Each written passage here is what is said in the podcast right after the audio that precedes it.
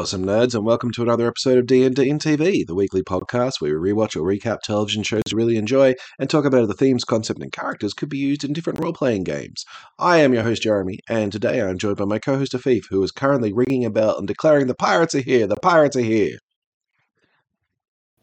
Yeah, the crocodiles are here. The crocodiles are here. It's because I'm from the- the- Darwin. Oh, I see, the pirate crocodiles. Yeah. Crocodile pirates? Yeah. Which would be right Um, there. Oh, I guess, are they crocodiles who are pirates, or are they pirates who take crocodiles? I feel like the latter is more in line with One Piece. Yes, that is very. No, no, there's some stuff going on in this one that suggests that there are crocodiles who are pirates. If there's if like the the weird snail things are like the telephone equivalent, what's like the magic kind of magitech that crocodiles represent? Um. Ooh, that is a good question. Uh, oh, I know. It's a waste disposal system. Oh, okay. Because we saw there was like some sort of bird, not quite a pelican, I think, that had like a it looked like a messenger hat slash bag. Oh, yeah, that's right. That was And, talking to like, him in, the, the in the start, first yeah. episode. Yeah, yeah, and there's like penguins and stuff. So I don't know. I guess we'll we'll find out. This isn't like an Avatar situation where it's like um, sky bison and like fire pandas and stuff like that, which is a shame because it'd be easier to come up with animals. These seem to just be Yeah. uh, this like Flintstone level animals. I also just realized he did, there's like a fourth wall break at the start of the series, but I don't think he's done Yeah. it since then. No, because it wasn't a fourth wall break. He was just talking to a bird. He was just talking to the bird, right? Okay. Yeah, it was a fake out. I forgot. That, Yeah. I forgot that I was the bird. Sorry. That's right. You you are the bird. The bird is the word. Ah, so we are talking about One Piece, season one, episode three. Tell no tales. In need of a proper ship, the gang reaches Syrup Village and meets the cheerful Usopp and his best friend Kaya. Kaya, Kaya. A sinister threat disrupts their plans. Bum bum bum. It's very very sinister. Sinister meaning left. Sinister as in ambiguous. Yeah. Sure. I like this episode. It was fun. Um, this is an episode basically they show up. They're all like, "Hey, we need a ship." And Usopp, who's like the the boy who cried wolf in this village, is all like, "Hey, I know someone who can get you a ship." Turns out it's the owner of the shipyards who's getting poisoned by her butler, and um, they make friends with her. That's it. Did you think when he was like, "Oh, I know the owner of this ship and stuff," do you think he was telling the truth? Uh, yes, I did. Interesting. Yeah. Um, I felt like that was kind of, like he seemed to be bragging about it. Like I know this is kind of his thing that he tells these like massive tales, but he he seems to tell that to to people he wants. No, I guess that makes sense. That he wants um, respect from, which would be these people as well. So isn't that more incentive to lie, or? Yeah, I'm just realizing that. Um, yeah. No, Because for some I reason mean, I remember just- that scene, like when he was like creeping up on the the grounds and stuff. Like I thought he was being Yeah. shady. I thought that he was. This was just like some random, you know, local noble that he was trying to rip off. Like, no, no. Immediately, as soon I don't know why. I guess because I had read the synopsis where it's like his best friend Kai. I'm like, well, obviously he's got a best friend, and that whoever that is, uh, I just naturally assumed, yeah, he knows the person who's probably going to be mad at him for bringing these people, but he seems like he's got a good heart. Yeah, I think that's the the common theme amongst the quote unquote Straw do nothing. crew. Yeah. Yeah. Oh, that's where we can start. Okay, the Straw Hat Crew. So that's the name that Luffy wants to name them. And he's come up with his little pirate flag with the straw hat on it. But I want to talk about adventuring group names. Yeah. Like, Perfect time. Have- Yeah. yeah, right? I, I think I did that one really well. So, Vox Machina from from Critical Role and Hell's Bells and the Mighty Nein, like they all come up with a name in unit. Well, sometimes not so much in universe, um, but a reason why what they can be referred to as a group. And do you have that for your parties when you're running games? Um. Yes. Um. I'm trying to think how like forced it was or how organic it was. I guess. Hmm. Um. I know for my home campaign, I think they were trying to come up with a name. I don't think I prompted them to. I think they were just they got hired by like a uh well, they got hired by Ezreal. Actually, you know who Ezreal is. We did a um yeah, they got hired by Ezreal and they're like, oh, we should come up with a name for our party. I think one of the names I kind of threw out was just like a acronym of the first letter of all the different character names. Like, what can we make Mhm. out of this? And they settled on driver. Um, they're like, hey, we could do like driver. Like, what if we were the drivers? And then I made an offhand joke about Ezreal's last name being Adams. So it'd be like Adams drivers. Uh, yes. Adam's Uh, and of course, they Yeah. latched onto that. Yeah, uh, immediately. Yeah. Uh, I feel like at like, the table yeah. puns are where it often comes to. I have a group again with the acronyms where they're the boobs um, because they're a band of obnoxious buds, and it is it is really worthwhile because every single time they get introduced to a new person, they're like, "Who are you?" and like, "We're boobs," and they're like, "Yes." Yes, you are. You've just busted into my throne room and you're throwing stuff about. But really, who are you? And Yeah. yeah, I I like there is that need for a game master, I feel, to have a group name for them rather I think than it's to say valuable. Yeah. you people. And there's um a sequence in oh, I want to say it's Rat Queens in the first issue of Rat Queens, which is amazing, where it has all the adventuring parties in a town and they're heading off to do like all these different quests, and it's got the four Daves and like um well the Rat Queens obviously and like the Holy Order of such and such and the people that are all elves and I like that idea that they just um you know they come up with a, it's like a band name. Yeah, I think the thing that always strikes me as well is how, like, maybe invested's not really the right word, but the name, like, it starts to mean a lot to people, I think, when it's Yeah, a party name as opposed to just like the character name, you know? yeah, Um, I think there's more kind of like, maybe it is just that sort of togetherness, like, it's, oh, we're part of a community now, and it's like you're sharing it with other people.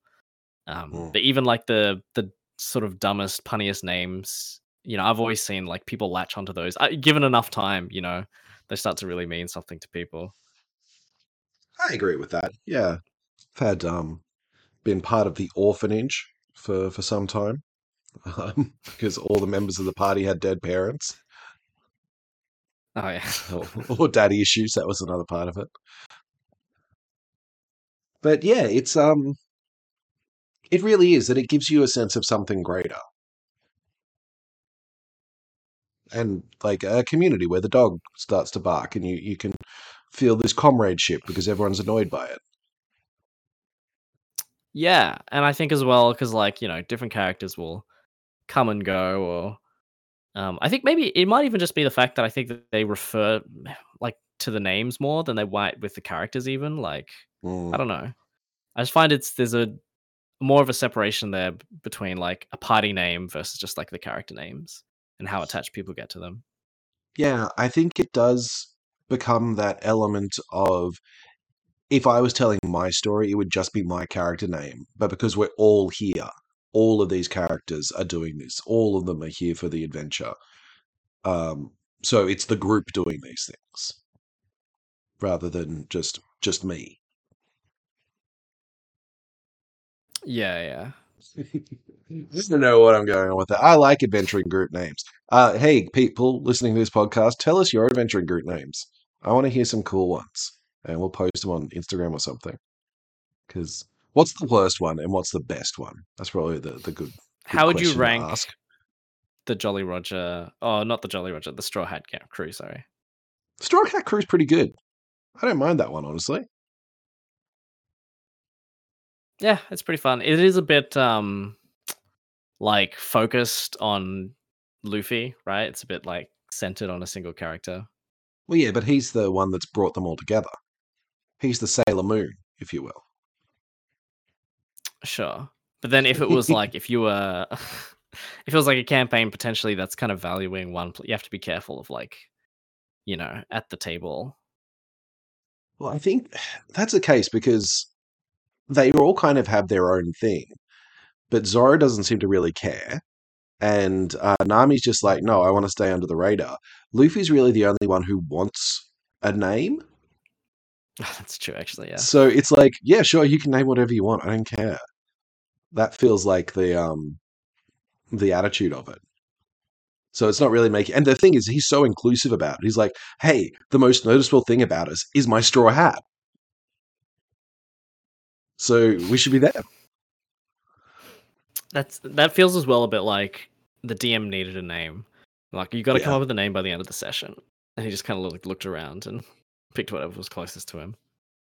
There's a great moment in um in the Good Omens novel where it's going through the name of the group of kids in the town and they basically have like a list of like 12 different names and it goes it boils down to whatever Adam had seen on TV that week. And it's like we're changing our group name based on whatever's coolest in the zeitgeist right now. And it's like eventually everyone just called them them. And that's what they stuck with as well. And it's like I like that, but it eventually just becomes, oh, it's you. Yeah. Um, I feel like this episode as well was very. This is maybe the one that felt the most like D and D. There was just a lot of like Yes. little things. I think where I was going to say Nami and her casual thievery she's wandering around the house. That felt very D and D to me. Yeah, that was like the shenanigans. It was like, okay, what what's everyone doing? All right, I want to go steal everything. Everyone has their own agenda. It's like, yeah, I want to go to the kitchen and eat. Like, yeah, Is there a rich person here? I want to seduce them. It's like, not like everyone. yeah, Normally, one of them feels like they're being the straight man and like being like, no, no, I'm, I'm doing the thing that the DM wants to. It's like, no, no. In this one, no one was fucking on on the right page. Like what? We're just having fun on this one. We're just like playing around. It's not gonna. It's gonna be an actual adventure. yeah. Um, this does kind of remind me of though, like, I think in my campaign, there's been like several balls slash fancy events, but like every single one of them turns out really, really badly. Like it's always a Mhm. terrible plot involved, and that's what this felt like as well. Where it's like, oh, we have a chance to like relax and have fun. And it's like, nope, Nope. nope, that's not the afoot. case. honestly, I was really disappointed that um that uh Klahadore was evil. Like I didn't Real- want the would you have butler to do it. I'd have made the the accountant evil, the sheep dude. Yeah, the weird sheep dude. Yeah, Yeah, Merry was his name Merry? uh, I think so. Yeah, Yeah. Like I basically because I would have been like, yes, you don't make the person who could be working class evil, you make the person who deals with all the money evil. Like that that rings better to me. But mm, yeah. I'm okay with the butler having done. There was just a moment when um, his two henchmen, uh, Sham and whatever the other guy's name is, like were cooking and like doing, "Don't eat that; it's poison." And then he comes in and they're just like, "Oh, we got to hide what we're doing." I'm like, "Oh wait, maybe he's not evil. Maybe maybe they're doing a, a trick. Maybe the vizier isn't the the big bad." It's like, no, no, no. He's got fucking knives on his hands. He's evil. Yeah. Which, Um, um, yeah. What was his name? uh, Kuro, yeah, the black like- cat pirate. Yeah. the black. Oh, the names. I'm so bad with the names. There's some some weird names in this one.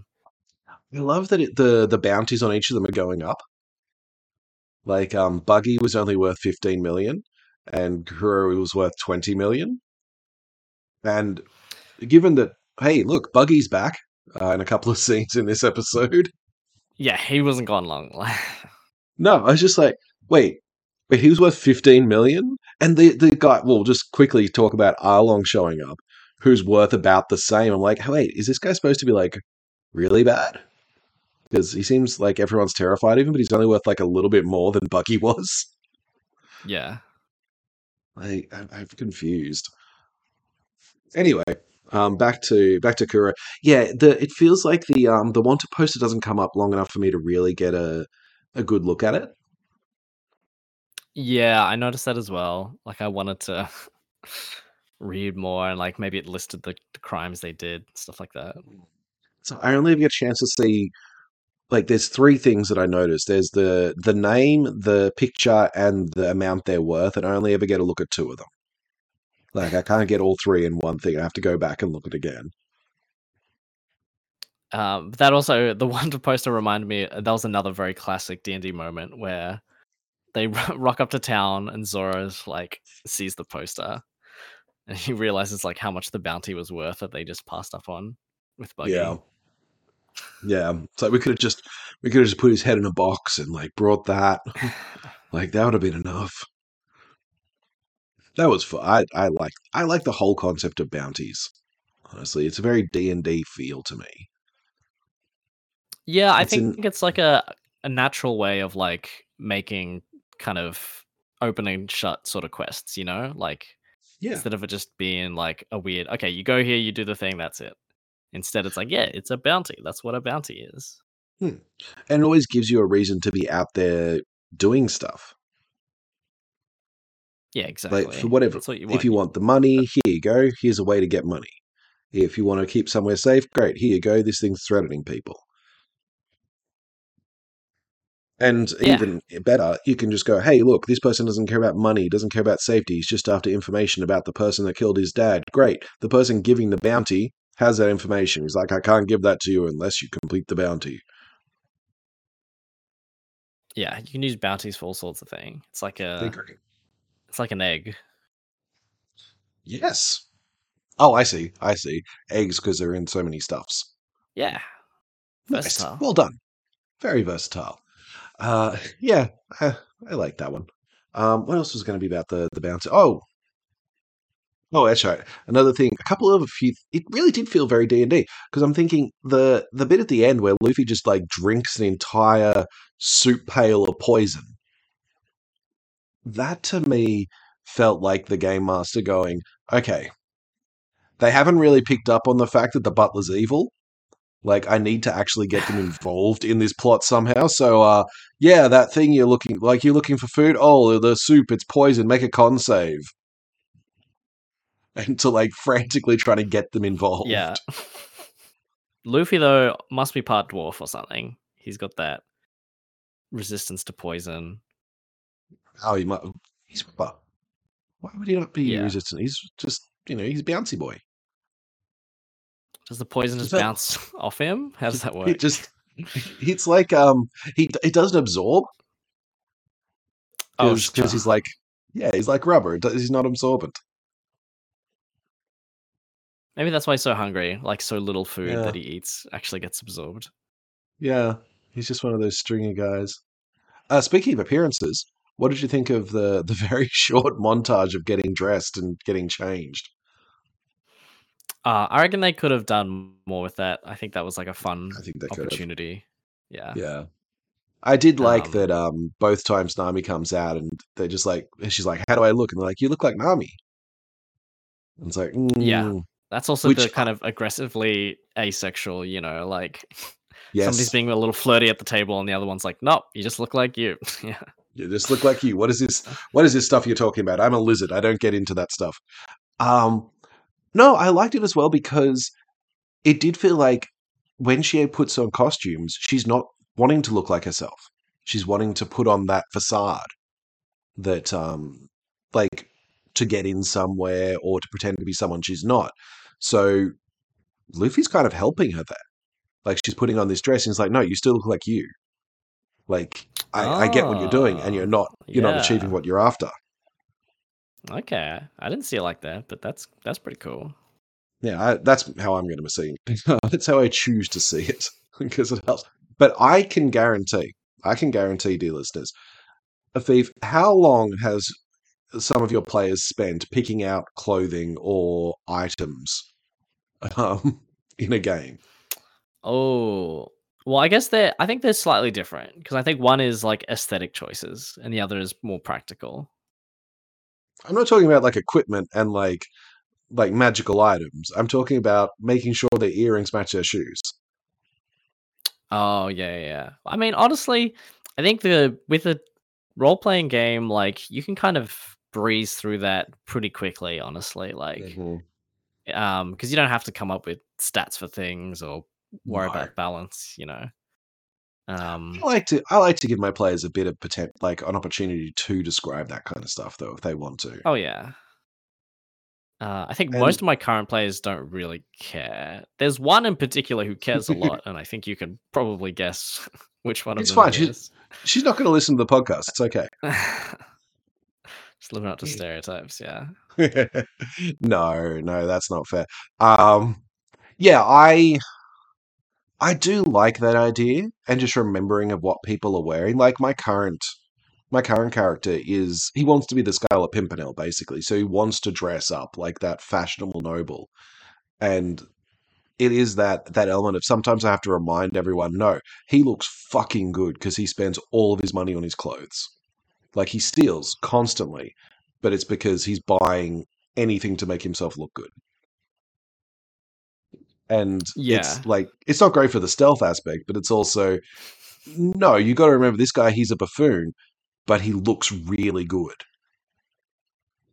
Like think think about buy into the fantasy. Damn it.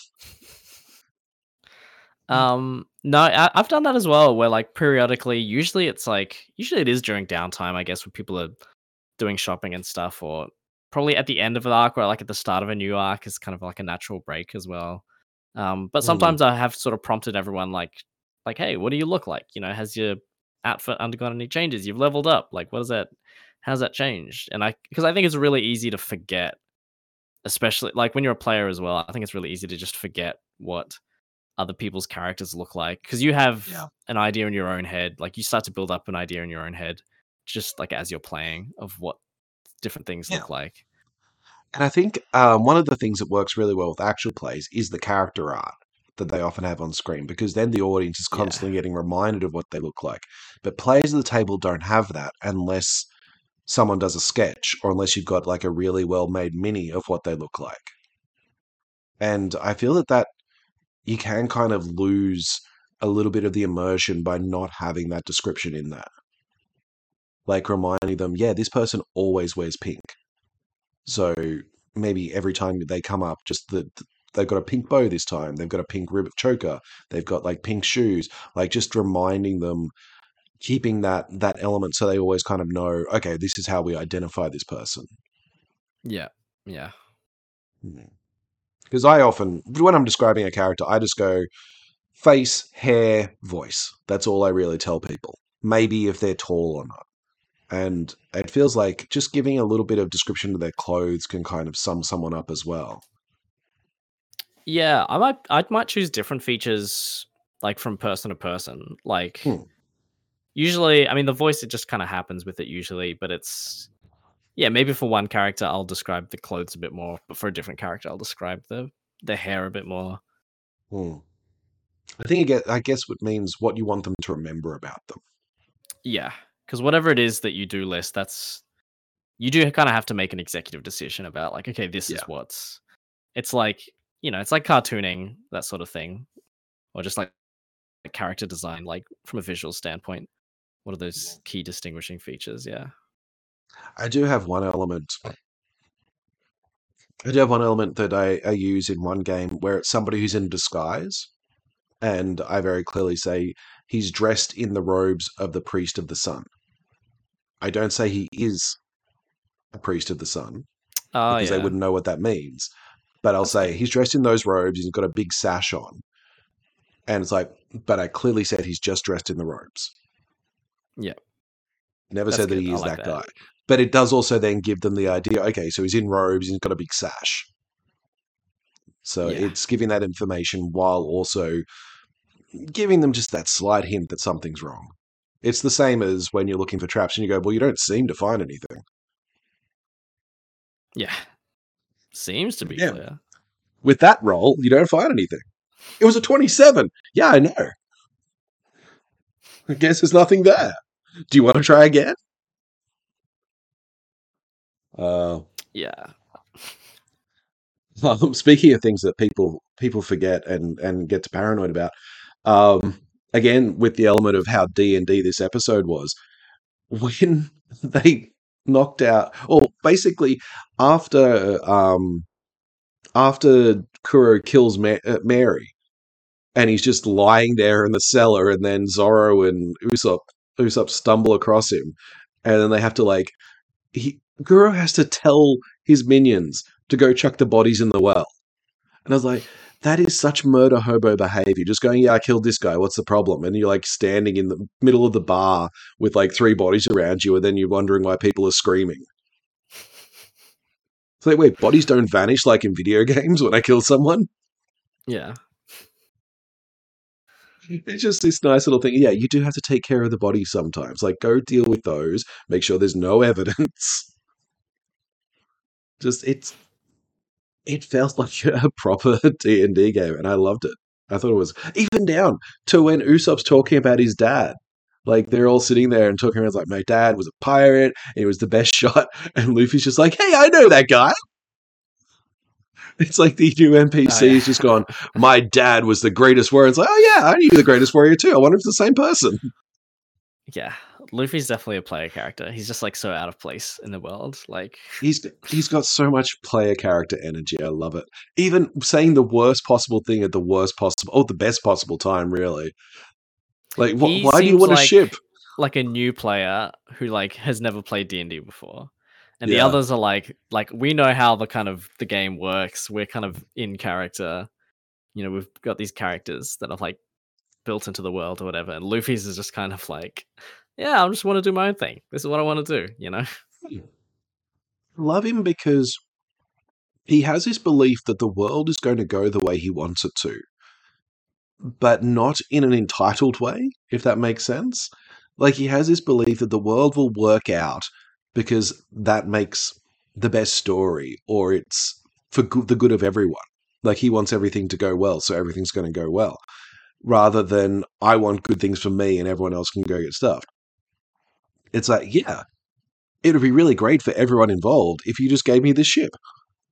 And it's like, oh, okay, no, but like, but but I want to be the king of the pirates, and that's um, Yeah. I need it.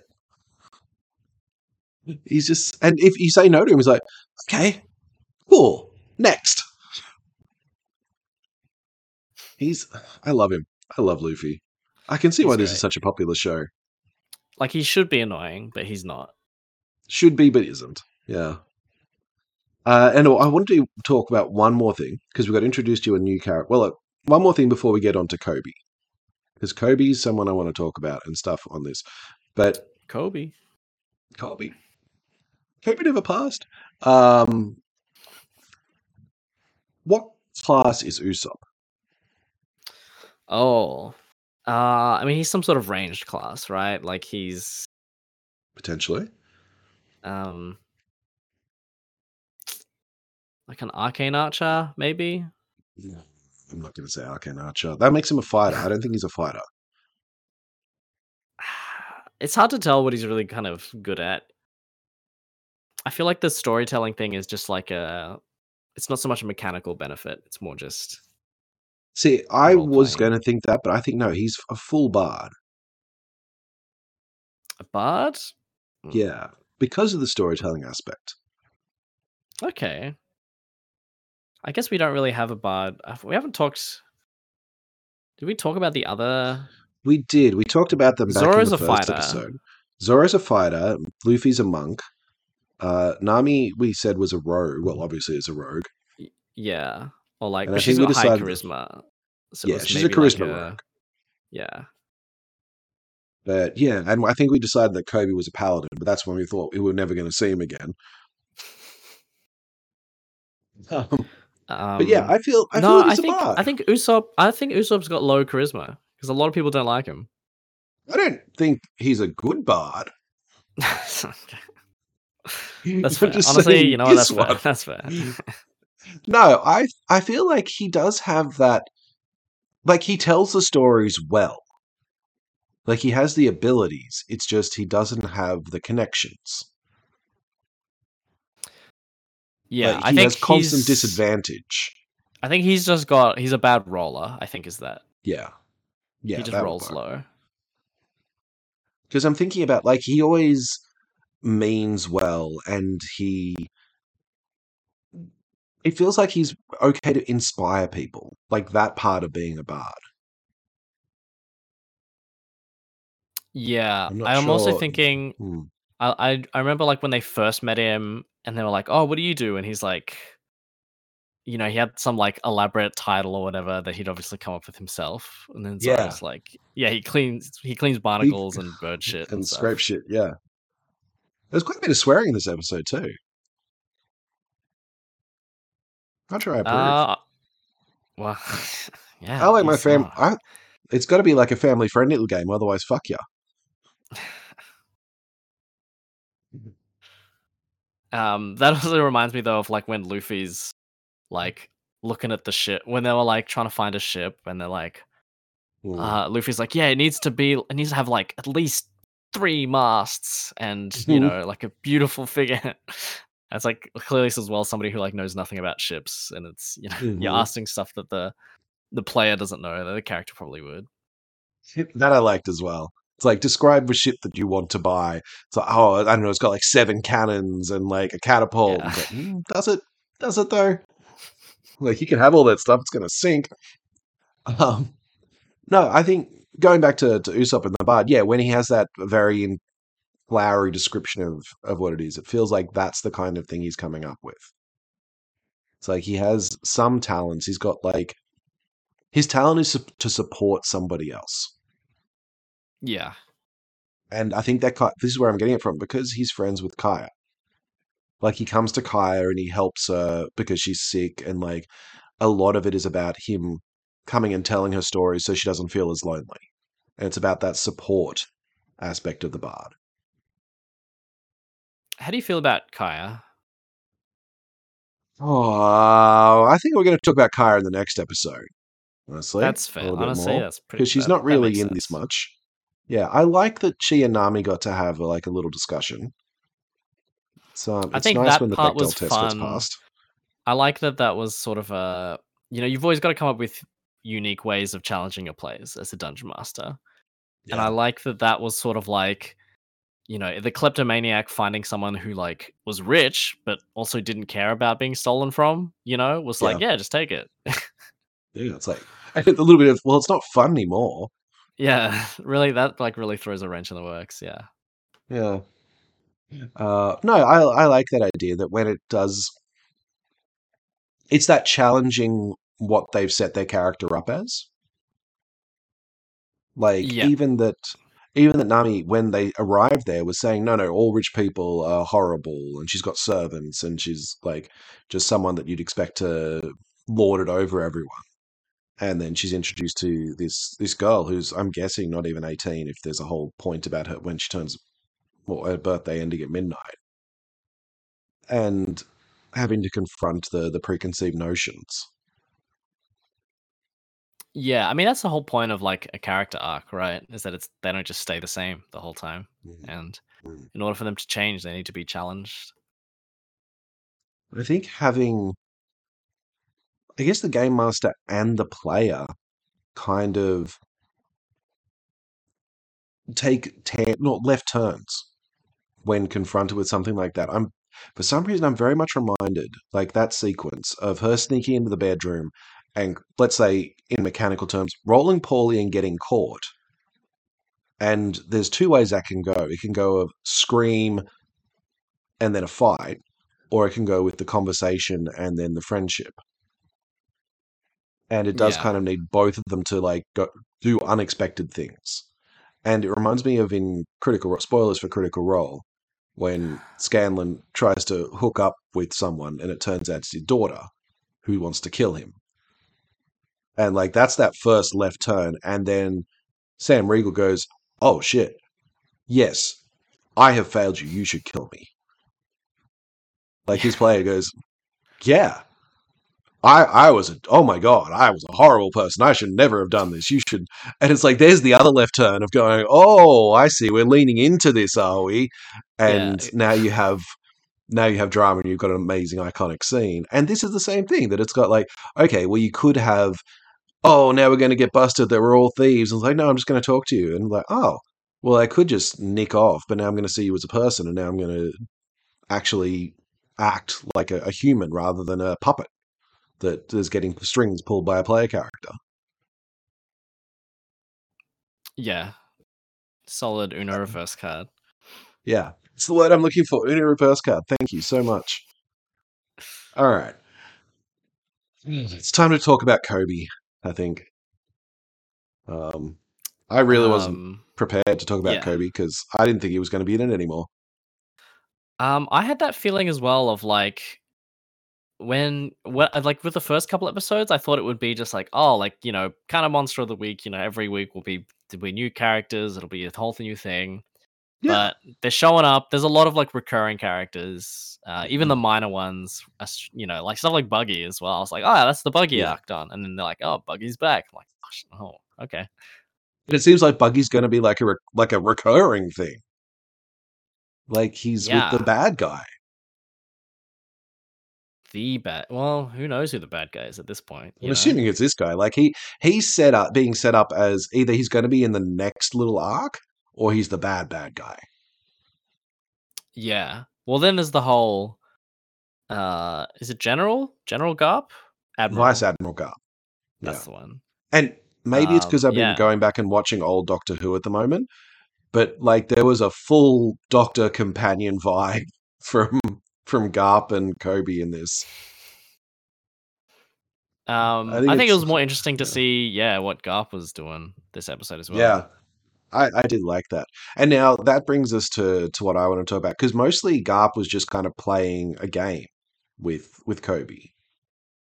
Like he was Yeah. um, playing Go, as it's called. It looked like it. Yeah.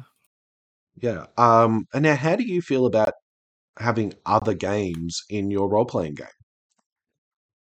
Uh, I'm not a huge fan. I've tried it, um, eh, but it really depends. I don't know. I think most people's like the tastes in games are kind of varied enough where it might only appeal to like a couple of players at the table. They won't really get a lot of them. So Yeah. Because I have a lot of players who want to gamble, like in game. yeah, And a little bit of me is like, okay, great. Do you want to just start playing poker instead? And we'll yeah, we'll sit here and it's like Red Dead Redemption 2, you just spend all night gambling. Um, or GTA 5, 4, whatever it was, where you could sit there and just watch TV.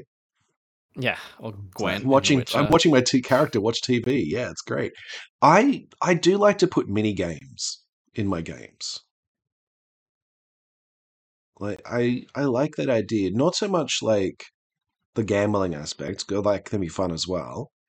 Um because whenever a game shows up on Critical Role or in a source book or a splat book or something, I write down the rules immediately because that's something I can just then use whenever someone said, "Oh, what kind of card games are there?" I'm like, "Well, there's this one," and it's something that you won't just go, "I sleight of hand and win." It's like because it's Yeah. actual chance. Because I feel that that's what people want to do. They just want to go, "Cool, I win." Yeah, that's true. Um, I think for me, I guess like as kind of guidelines, if I'm doing it, uh, I think I would stay away from like existing real world games. You know, Mm. like if have it be a unique mini game, um, so that way they have to kind of learn it, and because I think that's make- also, yeah, that's part of the fun is just like learning it. Yeah, I think using the mechanics of D and D helps too. yeah, if you can like integrate it. Yeah, there's a good example, or mechanics of whatever game. Really, I'm going to say D and D because because that's what we're talking about right now. Um, there's an example in the on D and D Beyond when they did um, Big Boy Big B's Big Book of Giants. Uh, they D and D Beyond released a thing, Giants of the Starforge. Um, I don't know if this is for everyone that got, but it's like for 16th level characters.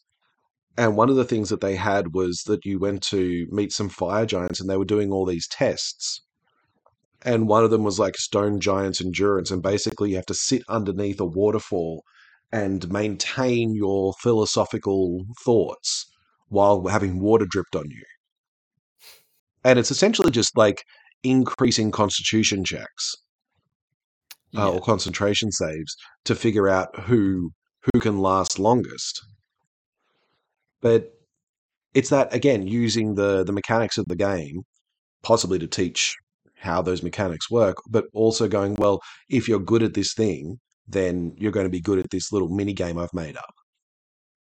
yeah, yeah. Like rather than just relying on, well, it's whatever fake card gets drawn. It's like, no, no, you've put your points into strength. So arm wrestling is something you'd actually be really good at. Let's see how we can make that exciting for you. Yeah. No, that's really cool. I like that. I might steal that. I did one just recently, which is taken from um, oh, I think it's called Chains of Amadeus, Asmodeus, um, which was which was launched on DM's Guild, and it was essentially a demolition derby, um, or dodgem cars. It's the way they set it up. But I made a demolition derby where you chuck a whole bunch of people into like little vehicles, and they can only they can move three squares, or they can turn, and if you get hit, it's a dexterity save, and if you fail, you're out and it's last man standing. Okay. And that was good because it puts the party at odds against each other as well. And it's like it's just a, a little fun competition, but at the end of the day, you're not killing each other. But there's a reward at the end. It's like, great, this is a little fun thing that fills in an hour, we have a good time, and then you continue on with the adventure. But it creates that illusion of it's not just a world of hack slash. Yeah, yeah. Um, personally, I would also eh, with mini games, I make them low stakes as well. Um, yeah, Yeah. just because, yeah, like you, I guess I just assume the worst. Like I assume that all my players will potentially be sore losers, or not that not as like a judge of character or whatever. But you know, it's like it. They it's about having fun. You know, they should be having fun. So I love that you extra assume that you're. I love that you assume your players will be sore losers. I assume my players will cheat.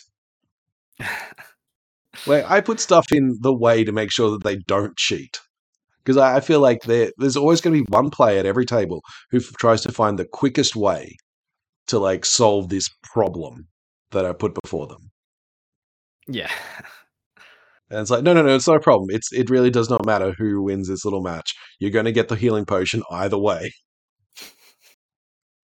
It's like either you win, and they go, "Congratulations, here's your prize," or it's like, "Oh, I'm sorry you lost. Here's a consolation prize." Yeah. Uh, No, then again, usually well. Yeah. it's always important to tell the people, tell the the party what the prize is after the contest. Otherwise, they'll try to steal it before the contest occurs. Oh yeah. Also, also a very good tip. Yeah. Yeah, that's all. That's always a given one. Um, or just make the the person hosting it so powerful that they just can't can't do it. I had uh, most recent one. They were in hell, and they put the knife that they were going to provide like inside a demon or inside a devil, and it's like you don't want to reach in there and try and get it out. Like that's it's going to be messy. You could. You could try. Yeah. Yeah. Certainly Here's try. que- Have you ever played Go? I don't think so. Not in any meaningful capacity. No, me either. I have a Go board.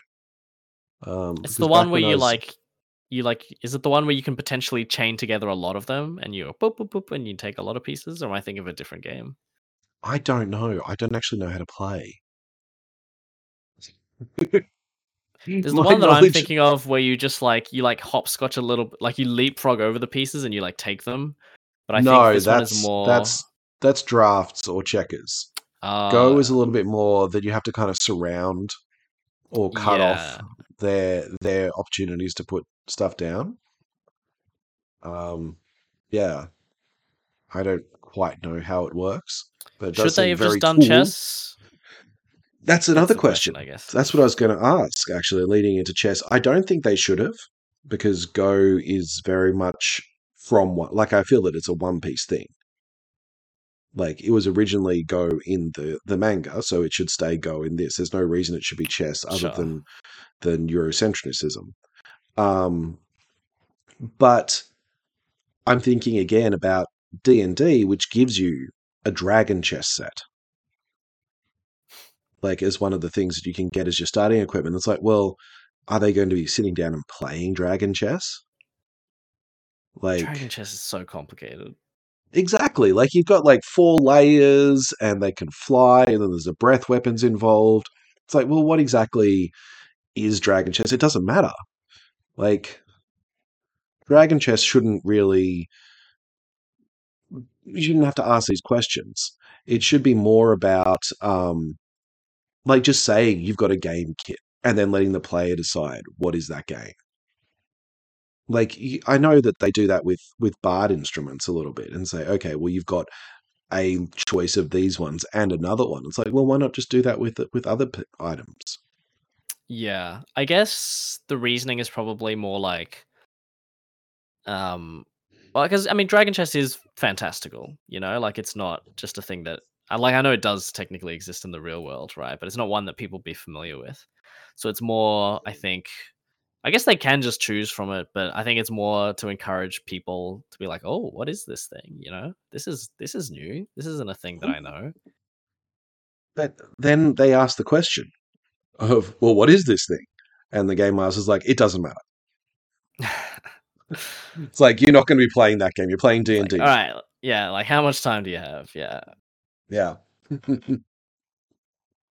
uh, um, that's really all I wanted to talk about from this episode. Is there anything more that you wanted to cover, uh, Afif? Um, I just thought it was interesting to see Admiral Garp, like his character development, I guess, because I, I think until this point Garp. he's been pretty one-dimensional.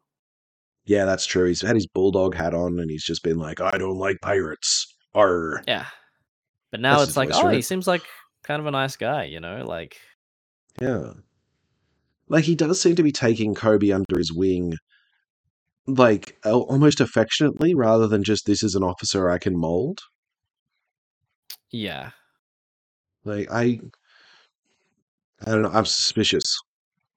I feel like he's gonna he's gonna ruin him. nah, He's I'm gonna sold. like trick him into doing something. All right, you're you're full Wha- fully on board. yeah, he's he's a super nice guy. Sign me up for the Marines. Yeah. Um, I I oh, did love speaking that. of characters as well, like minor Mm. characters that come back, the son of Axe-Hand Morgan, the really like Yeah. sniveling yeah. Uh, I'm surprised at how prominent he's been, but I'm I'm all for it. Honestly, he does a great kind of hateable character. No, I think he's doing really well. Like he's supposed to be unlikable, and the the actor's pulling off perfectly. But it makes sense that if Koby's going to be a recurring part of the series, we need a Marine we can really hate. Like Yeah, yeah. we need yeah. someone who's just full on, doesn't like our heroes, doesn't like our antagonist, doesn't like any of the stuff. Is just full on bad, and that's what he does. Because otherwise, Koby's there, and Koby's like, "Oh, but but I want to be on your side, but I like these people instead." It's like, why do you like those people? That guy's a dick Yeah, but exactly. because he believes in it. We're we're kind of on their side. So you need it. You always need a villain in every group. Yeah, So yeah, I think that's where I'm going with that. Um, yeah, you got there. yay, yay, Garp, yay, the Marines. Hooah! Um, so there's one last thing we need to do before we sign off, and that is pick a um, character who gets the crit hit or the crit fail award for this week. Or I guess the yeah, crit hit or crit fail still works. Um, Thief, do you have one? Do you do you want to go first? I don't know what's going on with my voice. I think it's because I'm Um, sick. I mean, a lot of stuff just seemed to kind of work for the Straw Hat Gang. Um, Yeah. maybe like Luffy's speech. I think at the t- well, Yeah. actually no, because that that kind of ended up badly as well. I guess, or Well, did it? Unless I guess it depends on what the DM had planned. I feel like maybe the DM didn't plan on giving them a ship, but you know it was that easily perhaps. But then because of the speech, they were like, you know what, we'll give it. Well, I won't just give them for free. They'll have to work for it. But you know, at least I'll let them have a shot. Yeah. So giving giving giving it to Luffy for the speech, not for like the DM just rolling really well at one point. Yeah, See, I'm going to give it to um, a very minor, well, tertiary character, I'd say, uh, Sham, one of the the bad pirates, the um, the maid pirate, um, for knocking Zoro out with one hit to the back of the head. Because can we point out that he is a fighter with three swords, which means he gets at least two attacks a turn. He's a level five fighter, and one hit took him out. You know what sort of build she's running? It could be like a magic oh, weapon that she's got. Like No, it's just a wine bottle. It's an improvised weapon. I mean, clearly she's no, got sneak could be a attack on top of it. but- Yeah. Well, it's a one-use one if it is. Well, Zoro's also not wearing his armor. That's true. That's true. I'm just saying It's it was a critical hit. armor. Yeah. It's still. I'm just saying that to knock him out with one hit, it's got to be critical. I guess he wouldn't have been low HP either. Like it hadn't been a busy adventuring day. So Yeah, exactly. Like he might be poisoned because of all the wine he was drinking, but um, yeah, that's where I'm going with that. yeah, honestly, well deserved. Yeah. All right, so here we go with the spiel that I always forget how it goes. So, uh, thank you for listening. You can find us on wherever podcasts are found, uh, and you can send us out to more listeners um, with by sharing, liking, subscribing, and telling your friends about us. Uh, you can also find us on Instagram, which is at DNDNTVPOD. You can send emails about your adventuring name group to dndntvpod at gmail.com, and I'll get in touch. Uh, Afif doesn't have the internet because he is wise. Uh, the only time he actually comes online is to do these these um these little talks with me. Uh, thank you for that, by the way. And uh, we are brought to you by Masters of Alchemy, the premier game mastering service in Melbourne. Um, come along down to Fortress Emporium where you can have games run by them um, and a few other things as well. But check them out at mastersofalchemy.au.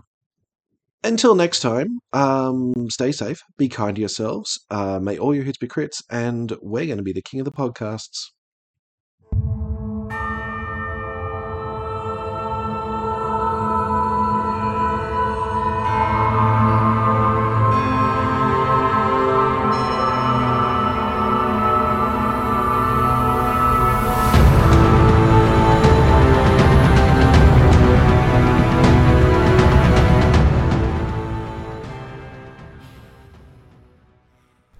This podcast is recorded on the traditional lands of the Wurundjeri people. Always was, always will be.